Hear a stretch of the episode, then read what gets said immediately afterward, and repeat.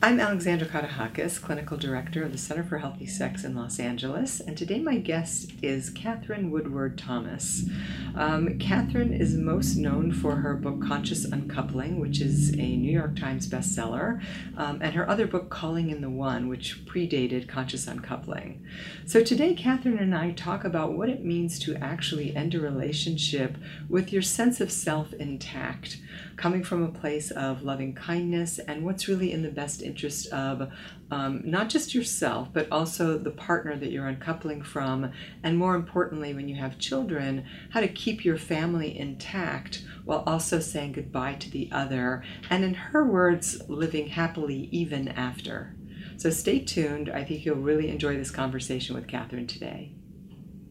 When I um, think we were last in contact, this book, Calling in the One, had just come out, mm-hmm. right? And this book became wildly popular, and I know a lot of my clients loved it and still use it. I mean, I had somebody write to me recently and say, I just used this book, it's amazing um, do you know about it? And I said, I happen to know about but, it. There's something funny to that story because we were actually calling in the one at the same time. That's right. We yes. Friends. That's right. So when I was like creating that process, uh-huh. we were kind of together. We that. were, yeah. So that's that is kind of funny, right? Because we got both got married at the same time. we did.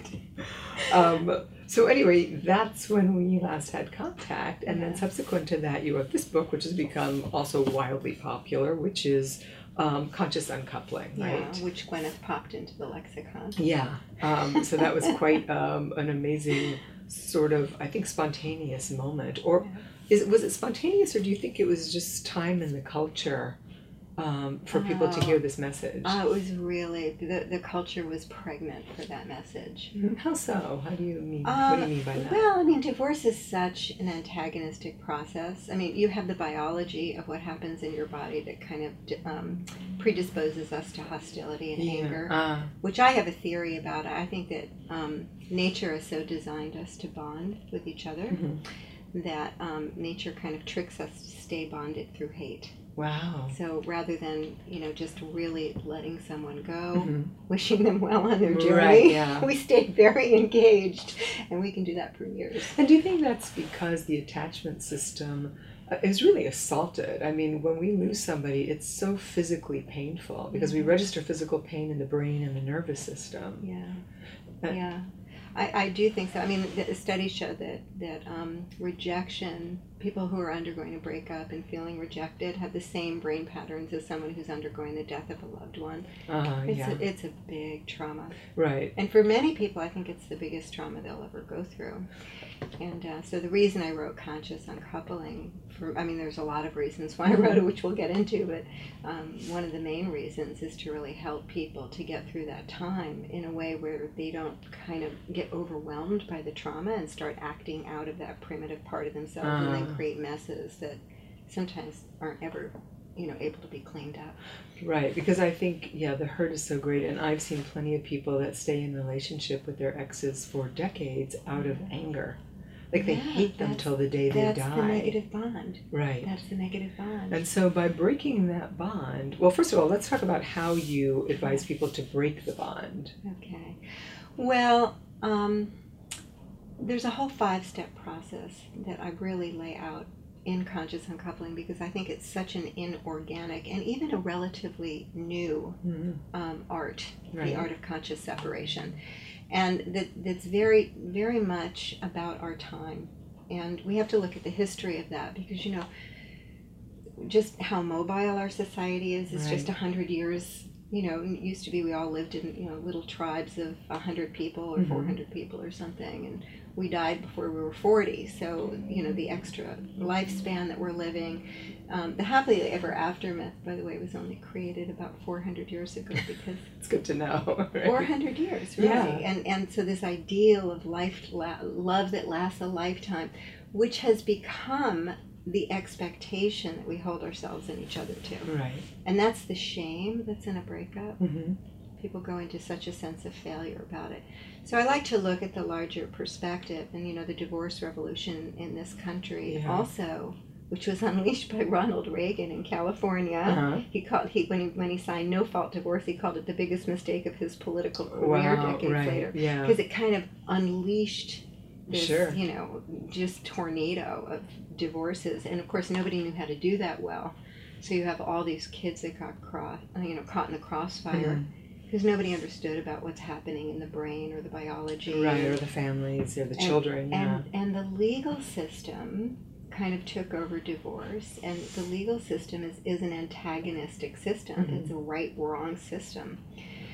So, um, I mean, I know that there's a lot of attorneys now in the last, you know, decade or, Yeah. or so who've been really, really advocating and pioneering a new way to do it, but Yeah. they're still the minority. They are. There are specific um, family divorce lawyers that are really putting families first and, and looking at that hostility. I love that. yeah, me too. I love that. I'm so moved by those Yeah, and I think that is refreshing to hear. But I also Yeah. heard about three or four years ago that the divorce statistic in California was at seventy-five percent.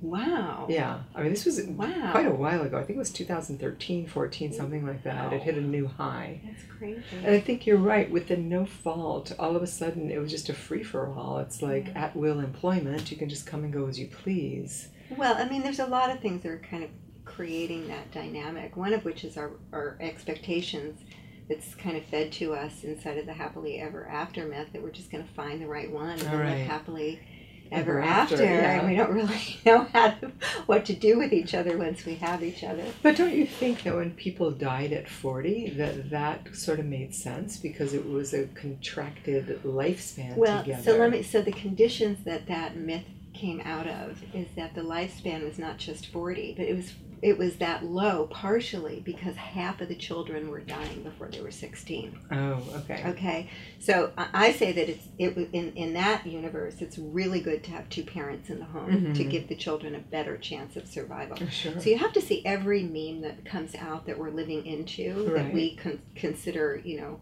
sacred and holy Mhm. as as emergent out of the the cultural constructs of the time. What Right. were people struggling with? What were they dealing with?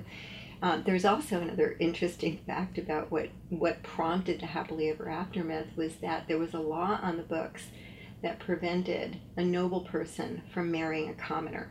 Oh. So there was no upward mobility. Mhm. If you were born poor, you were definitely going to die poor. There was no hope of ever Hmm. getting out. So people went into these escapist fantasies that you're going to marry Oh, a noble person, yeah. and then and because you notice in the myths, everybody gets lifted out of poverty, Cinderella. and and and they all lived happily ever after. Mhm. So once you start to see these cultural constructs as memes, then you start to question, like, okay, but you know, so we're all feeling ashamed of ourselves. Right. We're all feeling terribly guilty. We've done this horrible thing. We left our husband. We Yeah. did this horrible thing. So inside of that shame, you and I know that shame stunts growth. If you get stuck in shame, That's right. you're not doing anything but you know going around and around and around that shame loop. You're defending against shame. Mhm. You're like, you know, wallowing in shame. Yeah, Diana Fosha calls it a barrier affect Yeah, because it really does, you know, everything's underneath shame. You can't feel anything else. Yeah. So I'm most known for calling in the one, which Mhm. is you know what what, what we were working on Right. together. and uh, and I had a, a great happy ever after story because I Mhm. married this wonderful man. I called in this wonderful man and. Uh, had a baby at 43. Right. Then I wrote a book about it, and it became a national bestseller. Mhm. And all these people were coming to me to learn Right. how to do it, and it really does work, and they were having success and all that stuff. So when we actually, you know, announced our divorce ten years later, I was pretty horrified. Of course. I mean, yeah. it was it was I didn't know if my career was over. It Mm. was a social embarrassment. Sure, yeah. I and I had that moment where I took off my wedding ring and I felt so vulnerable. But I saw that I also felt inferior. Mm, And I was like, what is that? Because that's not just me. Sure, because inferior to whom? Yeah, inferior to Yeah. who? To the ideal. Of course. To the yeah. ideal. And so I began to, that's what initiated say, my, my inquiry into, well, whose standard am I holding myself accountable to? Mhm. Because I, I'm actually, at the time, was feeling really proud of how we were handling it.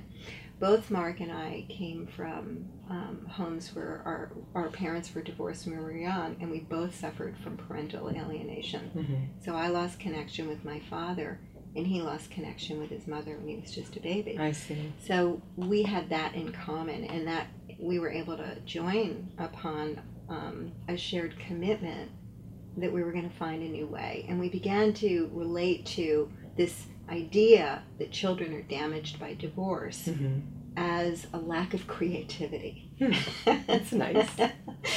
and so we just got into this inquiry like, what would it look like to have a happy post divorce family? Yeah. So our daughter can have a happy childhood Right. and um, and it was really because we were able to kind of create that as our north star and then just one moment at a time find our way to that future Mhm. that that was kind of how conscious uncoupling I see. was created Right. So you really held yourselves to a higher standard. And also, it sounds like your main directive is what is in the best interest of our daughter. yeah. So putting aside our own petty, petty grievances or hurts and anger, um, and really seeing how we can steer this in a healthy, productive way for her, and then ultimately for the two of you too. well and i think it's important i mean that that's true for anyone who is a child with someone and even if the other person doesn't want to participate and you're doing it alone it can have a big impact on how that goes just one person I would think so. Yeah, but um, but also uh, really anybody who has a bad breakup, you know, it's very easy to go on and live a compromised life after that breakup. hmm I mean, I've met a lot of people who haven't dated for ten years, Right? Yeah. twenty years, and it just never opened up again. And um, so, I mean, conscious uncoupling is really about how can we how can we go through this shattering in a way that wakes us up Mm. and that enhances our capacity to love and be loved in the future as That's opposed to dims nice. us down. Yeah, yeah. I mean, that's beautiful to see it as a um, a way of facilitating personal growth and development, as a way of collapsing really into victimhood. Like this has been done to me, and I've been hurt so badly, and I'm never going to trust another man or woman again. Exactly, it's just where we go. So, I mean, Yeah. in, in terms of that, um, this, the, the first step of conscious uncoupling is finding emotional freedom, and we can Mm. come back and flesh it out if you want what's in that. But, but this is the second step.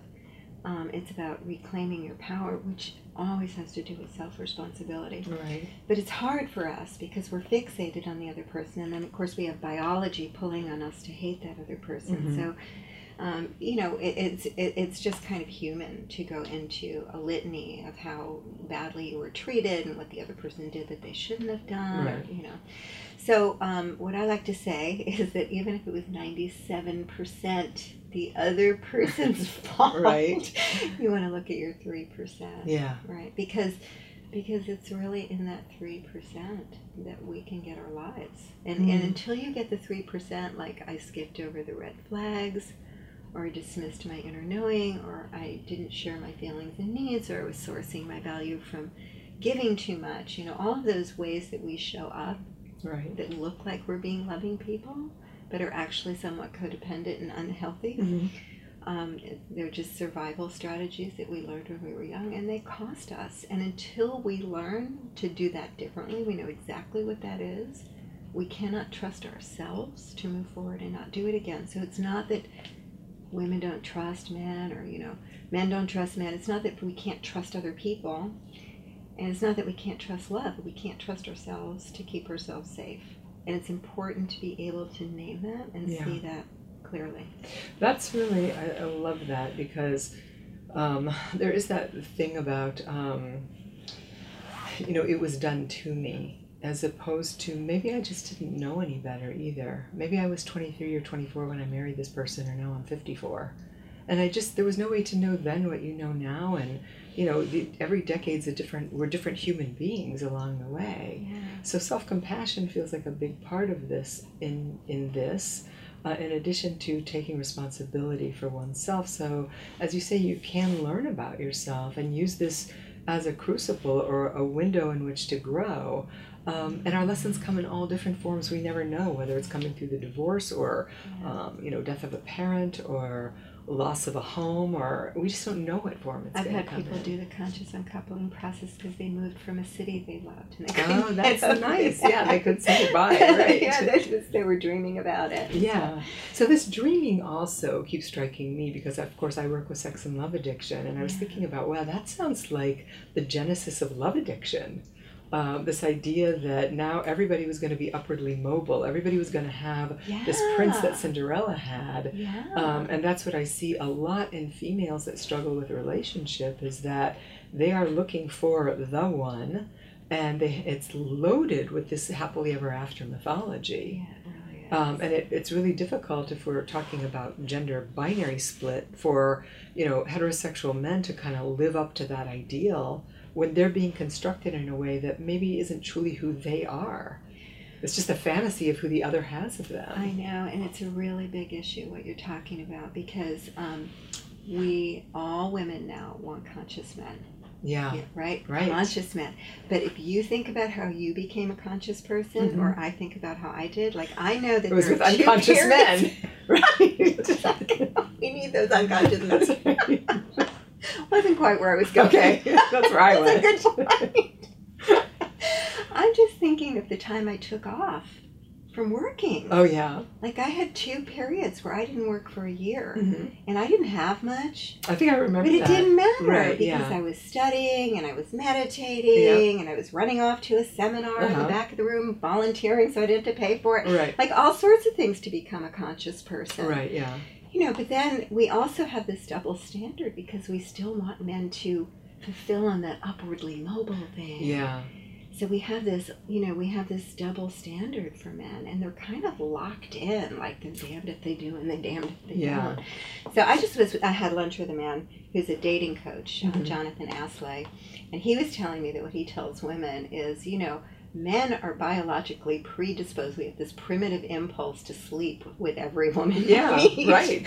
But we manage to curb that, to Mhm. be with you, to choose you. Right. And maybe you need to relate to your desire to be taken care of by every man In in, the same in way. much the same I love that. I know. I thought that was great. Yeah, it is because you know there are arguments that we really are not monogamous creatures that we choose fidelity, that we choose monogamy because many people are now choosing consensual non-monogamy. Yeah. Um, so I think for women to to curb that impulse also, but because it's really a very um, I don't want infantile is not the right word, but it's more childish and childlike Yeah.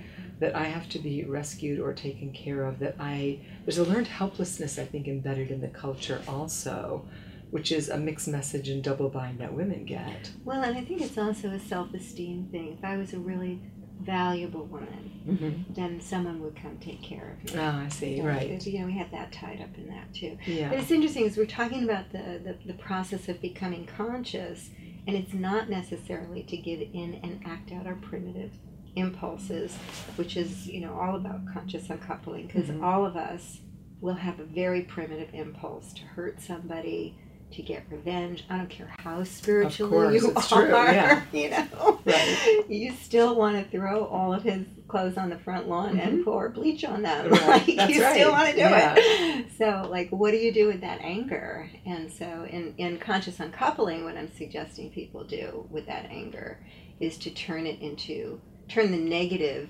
impulse to be destructive into the, the positive impulse towards change. Right. So, you take the energy that's waking up, that's Mhm. inherent in that, which is basically that I need to be treated a certain way, Sure. and, I, and I need to be valued, and I have a right to be respected, and I have a Right. right for someone to tell me the truth.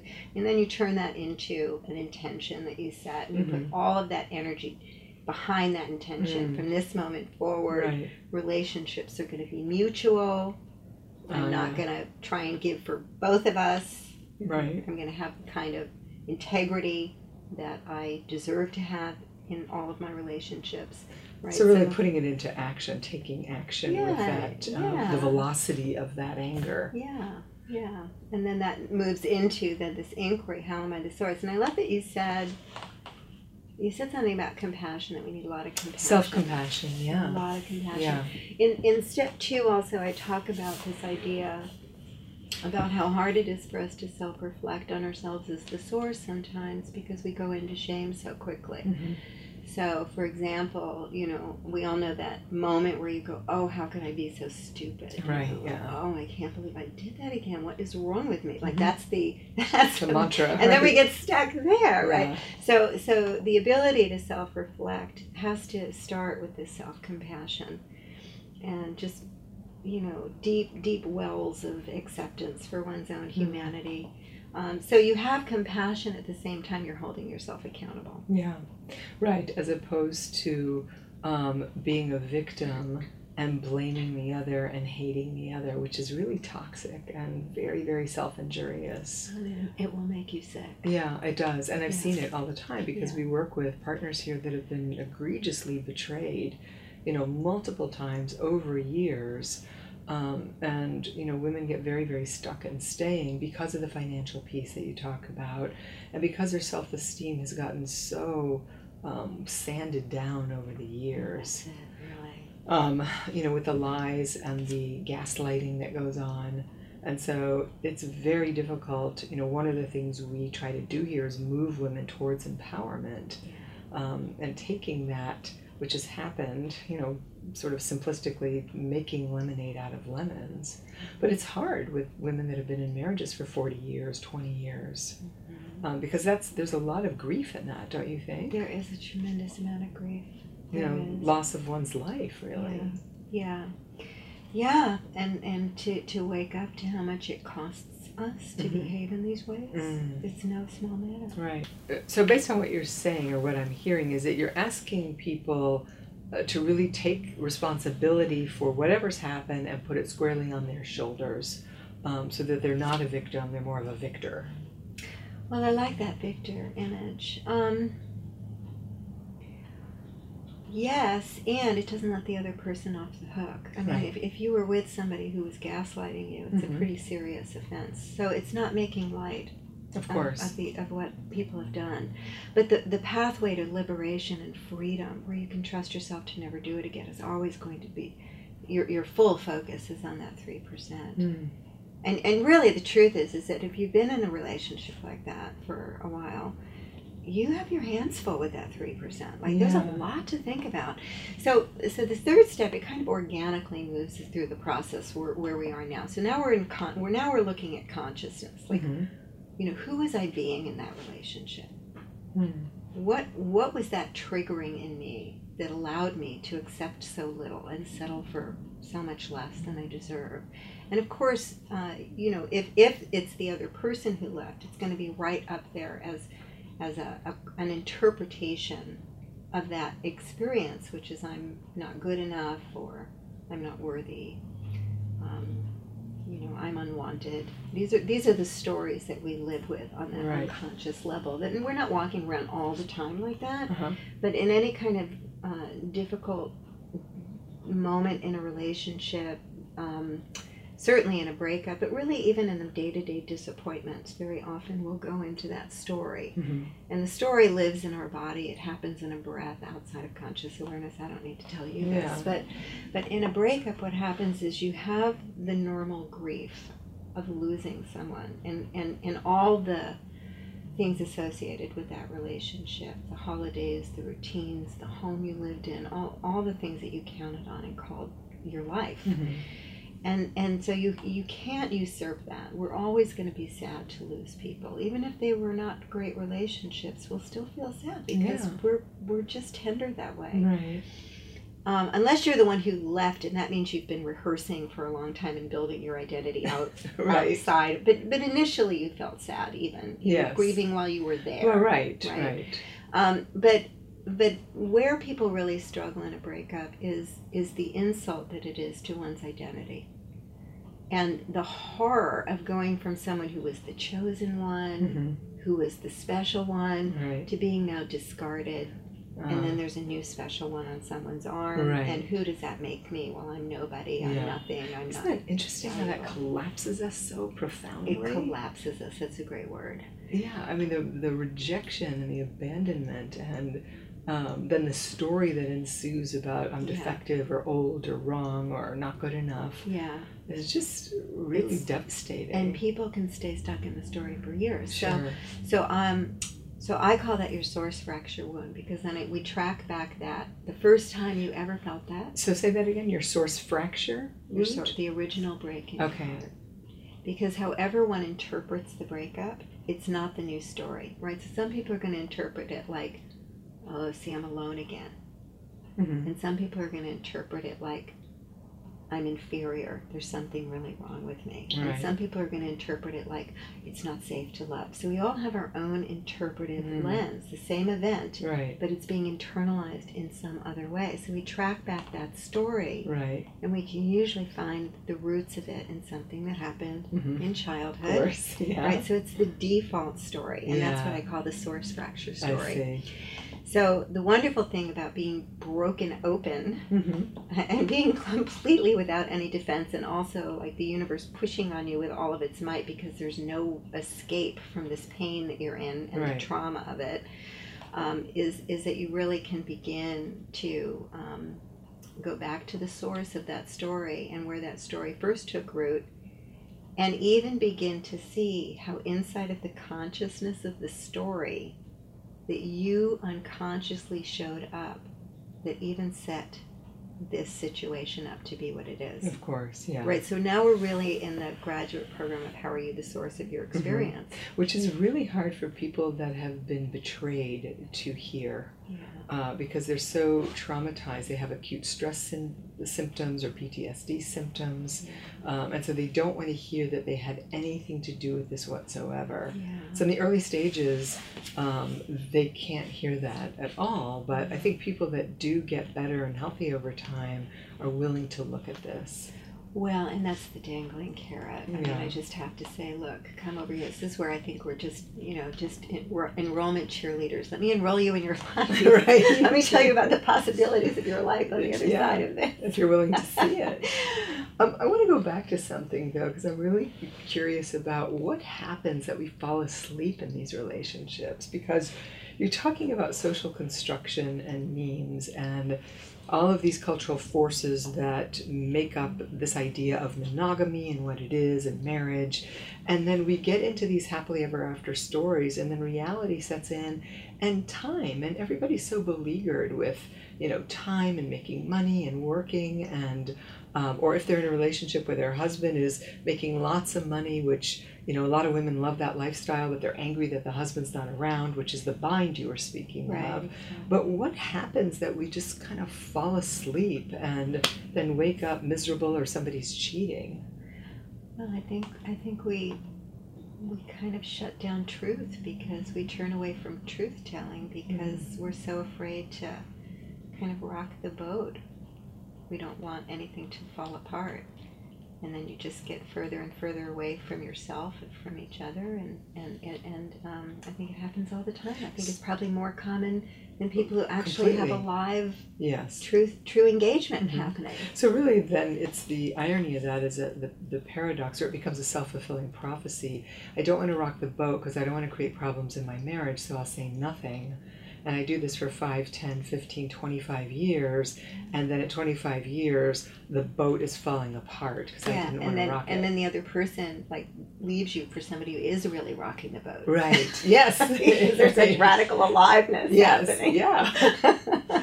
Right. So this um, really risking vulnerability and truth telling. yeah. So I think it happens when there's children too. You want stability for Right. children. I mean, in a way, stability is the enemy of truth. I think it is. you Yeah. know, it's like really Right. you have to really be careful of that one. You know, Alan Watts wrote a book called The Wisdom of Insecurity in Ah. 1958, and it's one of my favorite all-time books. And it's a little book, right? It's like that big, but Yeah. he talks about this very thing, this notion of you know security that we're always grasping for security, and what a mirage that actually is. yeah. So I can see where, yeah, that is the thing that you know one of the illusions that we get caught up into. Well, you begin to make maybe truth your security. ah, You yeah. trust life to that extent. Mhm. You know, you, you stay married to truth and authenticity. and- Right. But Yeah, and that that's is a practice. that is a practice. I think it is. Yeah. Yeah. Like what is really true for me today, you know, in this body at this age and this relationship. Um, even though, you know, maybe I married that person 25 years ago. And are we staying current with each other along the way? And I think that's where people get scared and where the, the lies and the deceit starts. And people are creating new models of marriage because I know, of this. yeah. It's really exciting, the So- creativity that's happening. So what do you think about that, about the new monogamy as Tammy Nelson writes? well, I think Tammy is talking about being inclusive of other partners. I mean, Mhm. I, I, I, I don't. I don't really take a position on how people want to explore their lives. My big thing is just be in integrity with each other. hmm That's my big thing. Yeah. Well, I As long as the, the agreements are clear, then Uh-huh. you know whatever you're gonna, whatever stage you're gonna go through, or however you're gonna do it, Mhm. um, I, I'm I'm all for it. You know, I'm all for it. I don't know that I personally would be comfortable with that, but who Right. knows? I mean, Yeah. you know, Well, I think that's the thing. The secrets and the lies and the deceit are what get people into trouble. Mhm. And it doesn't have to be infidelity. yeah. It can just be about how I'm changing or growing or what my sexual uh, interests are now, but I'm not telling you because I don't want you to freak you out. Um, so just anything, because it's like a pebble in your shoe yeah. that eventually becomes so profoundly uncomfortable. So there's two ways to work on that as a practice, right? One is one is having the courage to tell the truth, which is Mhm. not easy for us most Right. of the time, because we're we are uh, a temporary society and we don't have a lot of safety in the relational field. You know, I, I think if you if you if you deconstruct um, Japanese language. Uh, if somebody in, in Japan goes to tell you, I would say, Alex, your friend is really mad at you right now. Right? In America, we just say, Alex, I am really mad at you. Right. And the moment I say just Alex, I'm mad at you, there's Yeah. anxiety. Right, like, oh no, sure. she, how mad is she? Is she going to leave? Right. But if I say to you, your friend is really mad at you, it just creates this container. Like we're safe. Right. It's safe to be mad. So I think you know creating that kind of safety for telling the truth, Mhm. which means that we also the second practice is to be open to hearing truth, Yeah. Right. to invite people to tell the truth hmm and to not be reactive. Or if you are being reactive, to say, wow, I'm really getting reactive here. Sure. And not just lash out and act out your reactivity. Yeah, because the noticing of the reactivity is really a noticing in the autonomic nervous system that I'm getting hyper aroused here. I'm getting scared. My heart's beating faster. My palms are sweating. Oh, that's so interesting. And is what I'm feeling right now proportionate to what you're saying, or is it historical? Yes. As you're, you're well, saying. yeah. um, because it's very hard for me to hear confrontation or a confrontation from a female because perhaps I had an angry mother. Right. Um, so this does require, as you're talking about it, just an unbelievable commitment to self-awareness. Well, I, I, I'm aware that good relationships both uh, take both internal development and then the external skill building of Mhm. relationships. And a lot of us are focused on the external. When he says this, then I say that. Right. you know, those kind of external things. But you have to have a lot of internal development too, which isn't, uh, it sounds a little intimidating to people, but it's basically self awareness practices. What am I feeling Yeah. right now? What do I need right now? hmm You know, what, where is it in my body? What am I assuming is true? Right. What might be more true. This this is the you know The inquiry, yeah. And is that kind of inquiry in one of your books, or is this the kind in of work? both of them extensively and very very much in conscious uncoupling. I mean, we're talking kind of about the third step, which is looking at your consciousness, hmm and then once you see, oh, I'm I'm interpreting this as the I'm not wanted or I'm all alone. Mm. And, and, and if you really start to deconstruct, how did I create such aloneness in my marriage? How did I spend 20 years with this person I don't even feel like I know now and I can't Mm, believe right. he's behaving this way? Well, you know, it starts probably with you, where when you did know certain things or you sensed things, you turned away from your own knowing, so essentially left Mm. yourself alone. Ah, yeah. Right? So I it abandoned happens, I myself. abandon myself. Right. It happens first internally.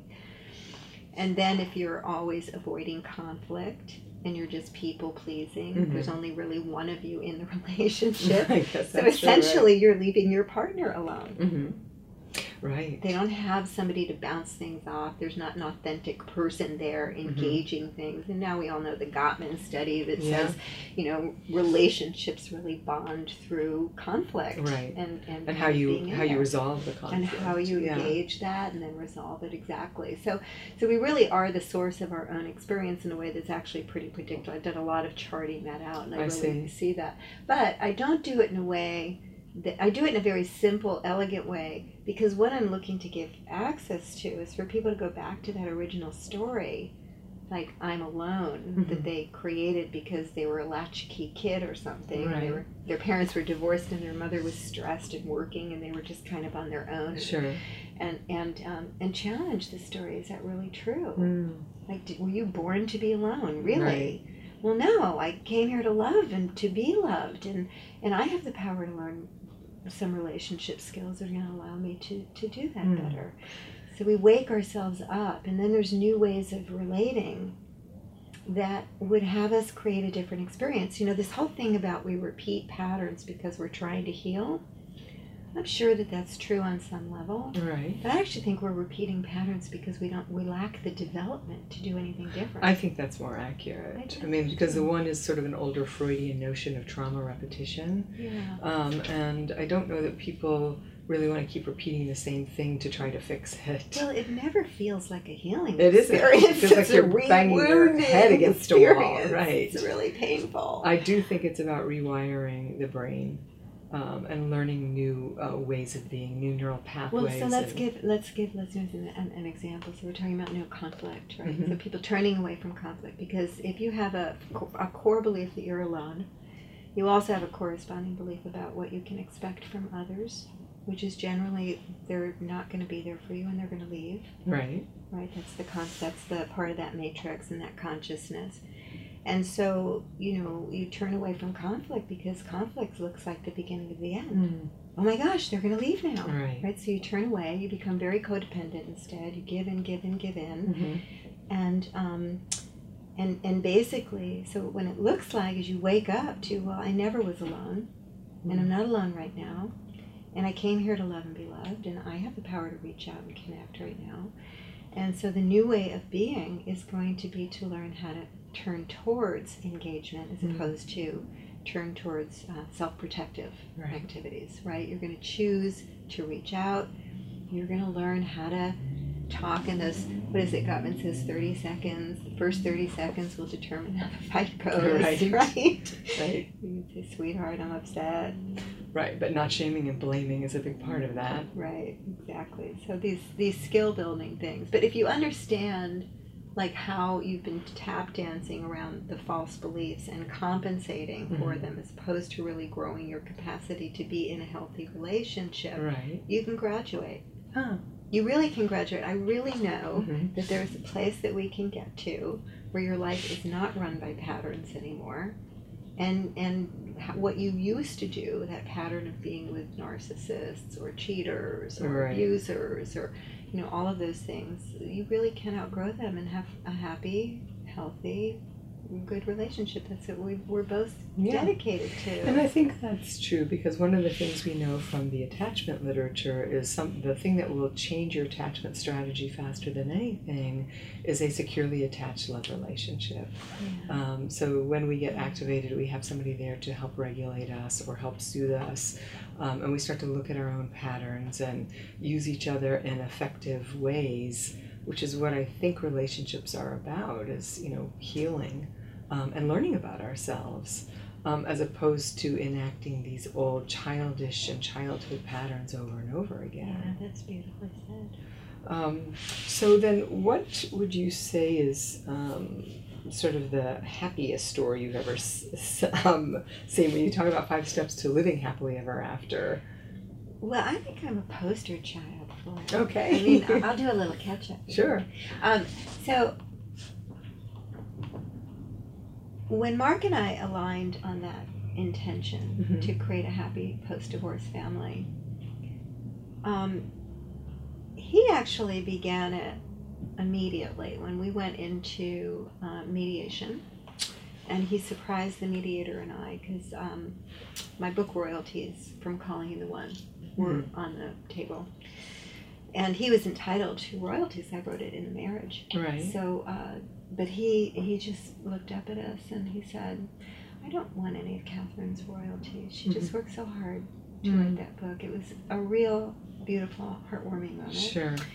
And then a few months later, I he I, I he we moved him into an apartment. I gifted him things to furnish his apartment. I wanted I helped him to move in. hmm Um, and then a few months later, he got um, fired from his job. Oh wow. And my first thought was, oh no, I hope he can pay his rent. And then, of course, my second thought was, oh no, I hope he can give me money for our daughter. All right. So I kind of went into a panic about it. And, uh, and I wrestled with myself, you know, because I could have said, kind of like, you know, really put pressure on Sure. him. I, I need you to really take this seriously. Maybe, you know, go drive a Lyft or Uber Right, or yeah. something, and you need to Figure figure, this out. out. Um, but I, I really thought about it, and I thought, you know, there are probably a hundred ways I could generate more money, Mm. but there's only one father my daughter's ever going to have. Mm. So I called him and I said, "Don't worry about giving us any child support while you're going through this." Right. And it took me a couple months to figure out how to recreate that income. Now I'm an entrepreneur, so Yeah. I could do that. Right. You know, it was still stressful for me, but it was the right decision Uh-huh. because it's like this one moment at a time, just building this Yeah. culture of Right. generosity Sure. and kindness and teamwork. Right. You know, we, we know that when we're in a marriage, we have to put money in the emotional bank account Yeah. we have to constantly keep ourselves full and compliment each other and do thoughtful things and bring gifts or whatever we do to, to build that relationship. Right. But we have to actually build a new relationship post divorce also. Mhm. Yeah, that's a gorgeous example on both sides. It's so kind, so considerate. Um, and again, just exemplifying this place of not being a victim, like, oh, you know, you lost your job and poor me, and how are you going to pay for this? As opposed to, what am I going to do here to support this family? Because if you were married and he lost his job, you'd still, you would step up in that way, right? Exactly. I would have done it if we were married. Right. That's right. So, So if you're still a unit, Mhm. we're still co-parents. We're in this together. right. Um, then that was that's that's great. I hadn't thought about that, but that is so true. So I would think that a lot of the principles um, in Calling in the One could be sort of extracted and just be a book about right living. I think so. I mean, with calling in the one, actually, people have uh, used it for, for uh, training spiritual practitioners. I see. It's been required. Oh, that's interesting, right. for that reason. Uh, but yeah, that um, even if you're not going through a breakup or a divorce, just reading Conscious Uncoupling is a good idea. Well, a lot of people who are married read conscious Hmm. uncoupling because, um, and and by the way, that was for calling in what You said calling in the one, so I'm that sorry, was yeah. no, no, it's okay. But um, but conscious uncoupling. A lot of people who are married and they're in that should I stay, should I not, go through it, and it, and I've heard that it has saved relationships. I would imagine Yeah, because of this dedication to the truth. Yes, exactly. And Yeah. also generosity. So that's step four now, becoming Okay. a love alchemist. Right. So we're building this culture of generosity. Um, we're also clearing the air Mm-hmm. of any festering hurts and resentments. right. And one of the ways that we all try and do that is by explaining why we did what we did, All right. right? Yeah, I've got a good reason for why I did that. You're gonna have to sit and listen to it. With yeah, and my mother did this, Yes. and my father, and because of this, and then I lost my job, and you know, like all of these Mm-hmm. reasons, but it doesn't restore trust. All right. It doesn't complete it for the other person. The only thing that's going to complete it for the other person is empathetic understanding of the impact on them right. and an amends to do it differently moving forward. Yeah, I see that all the time in couples in recovery from betrayal. Um, that the empathy for the impact on the other is crucial to the dynamic changing. Yeah. Because if the betrayer is defensive in any way, it leaves the betrayed just hanging out to dry, and that you don't really get my experience or what you've done. So, empathy is extraordinarily important. And then amends being a living, breathing, daily action towards restoring trust and care, as opposed to this kind of one and done, I'm sorry, I kicked you in the gut, I won't do it again. You know, how do I know you won't do it again? Yeah. You know, what are you actually doing to make that repair? Yeah. So, similarly, you're saying really it's empathy and amends that makes a difference. Yeah. But you're positioning it with people that are actually leaving each other. Yeah, I mean, but sometimes people, um, sometimes people can't do it together. A lot of people Yeah. don't do conscious uncoupling together. Right. Um, so they might never have the chance to come do this. So I, I help people to do things in their imagination. I call it a Mhm. soul to soul meditation. Nice. So you have the experience in your imagination of the other person really understanding Right. and apologizing and, you know, making amends to you, just so you can have that experience in your body. We're so relational Mm-hmm. that a lot of times until other people really get it, we can't let it go. It's it's somehow off. But but we all know intellectually like that's not going to happen or it's not even really needed. Right. Like I need to make the amends to myself and move forward from here. And also, there's something really powerful, I think, about having that imagination because sort of psychically you're letting that person go, but you're also giving them the benefit of the doubt and remembering what you loved about them. Yeah. Because you didn't get together with this person out of hate. You fell in love with them, or at least told yourself that you did, so they must have some good qualities. Right. I think that people are, are really suffering um, with remembering the good qualities because it's so painful. It's almost unbearable. I think, Mm. you know, we're back to step one now, Right. right? Like bearing the unbearable. Uh-huh. The person didn't choose me and coming to terms with that. There's a, there's an exercise I give in, in step one because some of the feelings really are that unbearable, hmm which is using uh, the Tonglen process in Buddhism Right? where you just name the feeling that you're having. You give it a name because we want to do that affect labeling as well, where you're naming uh, an emotion that begins to contain it and put, you know, so it beca- becomes more bearable there. Mhm. But you name it like, um, you know, just like the hurt of it, and then you breathe it in instead Mm. of turning away from it. Right. And on the out breath, you breathe a prayer, a blessing for yourself and all beings throughout the world, right in this very moment, who are suffering with this kind of pain. Let us be free. hmm And there's something about putting it into the collective that now becomes the container Right. for it. Yeah. And I like that too because it's also sort of the collective of common humanity that everybody has their suffering and nobody escapes their suffering, and this is what suffering feels like. Yeah. And it's okay that I'm feeling it because everybody feels it. Right. So I think that's really normalizing and not alone. Um, would you say then that, I mean, I know when um, people write books, publishers like steps, um, but it sounds like what you're saying is these steps don't always happen in perfect order in these discrete ways. That somebody might get to step three or four and they're circling back around to step one again. Yeah. Does it kind of go like that in Yeah, a more? yeah, it does. I mean, I, I, I, um, I train coaches to do this Uh-huh. so that they take people through the five steps, and then it's like your toolkit is full. I see. And then you're going to wake up, you know, one morning and be really down in the dumps because you just heard he's got a new girlfriend Right, or something. yeah. So you're back to step one again. Right. So yeah, you're just getting more tools in your toolkit. You know how to work with it so that you can stay in integrity with yourself and in Mhm. alignment with your own ethics and your spirituality and what you most care about. Yeah, I would think it's a nonlinear process. It would be nice if it's all. Although, although the first three steps really are internal, uh huh. which is, you know, the second two, you're dealing with the other person. Yeah. Um, the other thing, uh, I was saying that Mark and I are the poster children for conscious uncoupling. So we live in the same apartment building. Oh, you do? That's great. And have you for a long time? Yeah, about four years. Oh, now. that's great for your child. yeah, it's really good. She's just for got like an upstairs downstairs. yeah, yeah, that's what she does.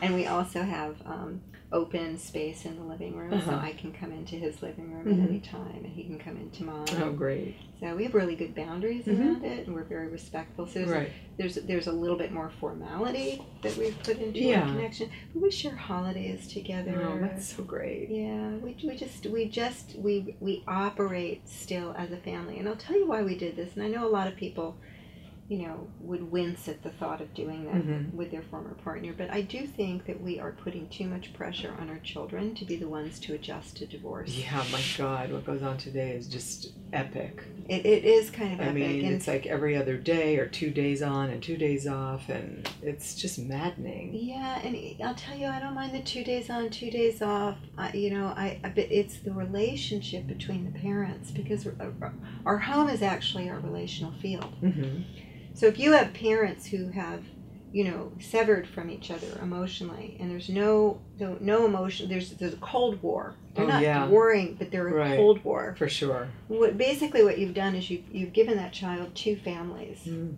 Who are not friends with each other, and so they, they that child has to lose one family to go into the other. So they're always in a state of perpetual loss, Mhm. and there's always a bit of homelessness. They're emotionally homeless because they lost their home Right. of the field of their parents' love. That's true. So I just feel like, look, this is never going to be an easy thing for any of us, hmm but it's kind of the responsibility of parenting. I mean, it's not very easy for me to put my daughter through private school either. Right, sure. This is not my favorite thing to Yeah. do is write those checks Um, for private that's right. school. Do you know? Yeah. And when you're sick, it's not my favorite thing to, you know, take medicine that I have to take. Right. So I mean, there are just things that we just do in life because it's the right thing to do. Yeah. So I, I think conscious uncoupling is is providing this uh, this roadmap for the parents to do the work so that the kids don't suffer. I mean, my daughter has issues, but I, I assure you they have nothing to do with our divorce. Mm, They're right. about being a teenager in America at this yeah. point in time. Which is what they should be, actually. yeah. Yeah, because what I see is that children are in a bind that they feel guilty for leaving mommy or daddy. Oh, Um, horrible. You know, if they're going on vacation with one side or the other, the other parent is left home, and they're they're always they, they start to become enmeshed with one of the parents because they feel responsible for them in some way. I mean, that's one of many configurations that can occur. Yeah, no, it, it's it's it's not good, and I Yeah. think we minimize it because children aren't showing. They're not. They're not always showing the symptoms of, of the damage that's being Right. done. So I think we can just assume Mhm. that it's the grown-up's job to to uncouple well. I think that's a great assumption. Of all the us to assumptions to, have. assume. Yes. So then, is there anything else about either one of these books or your sort of overall um, philosophy or what you've learned that you haven't shared? Well, I mean, calling. We didn't really talk about calling in Right. one, which which you can do now that if you do, it's fu- funny how cyclical they are. I mean, calling in the one came first, and then Mm-hmm. Right. conscious uncoupling. But I actually think conscious uncoupling comes before calling in the one. Right. because here you are, you're clear, you're open, you're free. And calling in the one is a lot of fun because Mm. it's about, okay, I'm just going to declare a future that was never going to happen. It's not predictable from my current life and how things have been going. Right. You know, I'm I'm going to be engaged by my next birthday. It's just like this Mm-hmm. wild, you know, let's let's just hurl some spaghetti on the wall. Right. you know, like see, See what, what happens. But but then you play that game seriously. It's kind of like saying, like, I'm going to run a marathon, Uh huh. right? Or I'm going to just lose 20 pounds. Or- Right.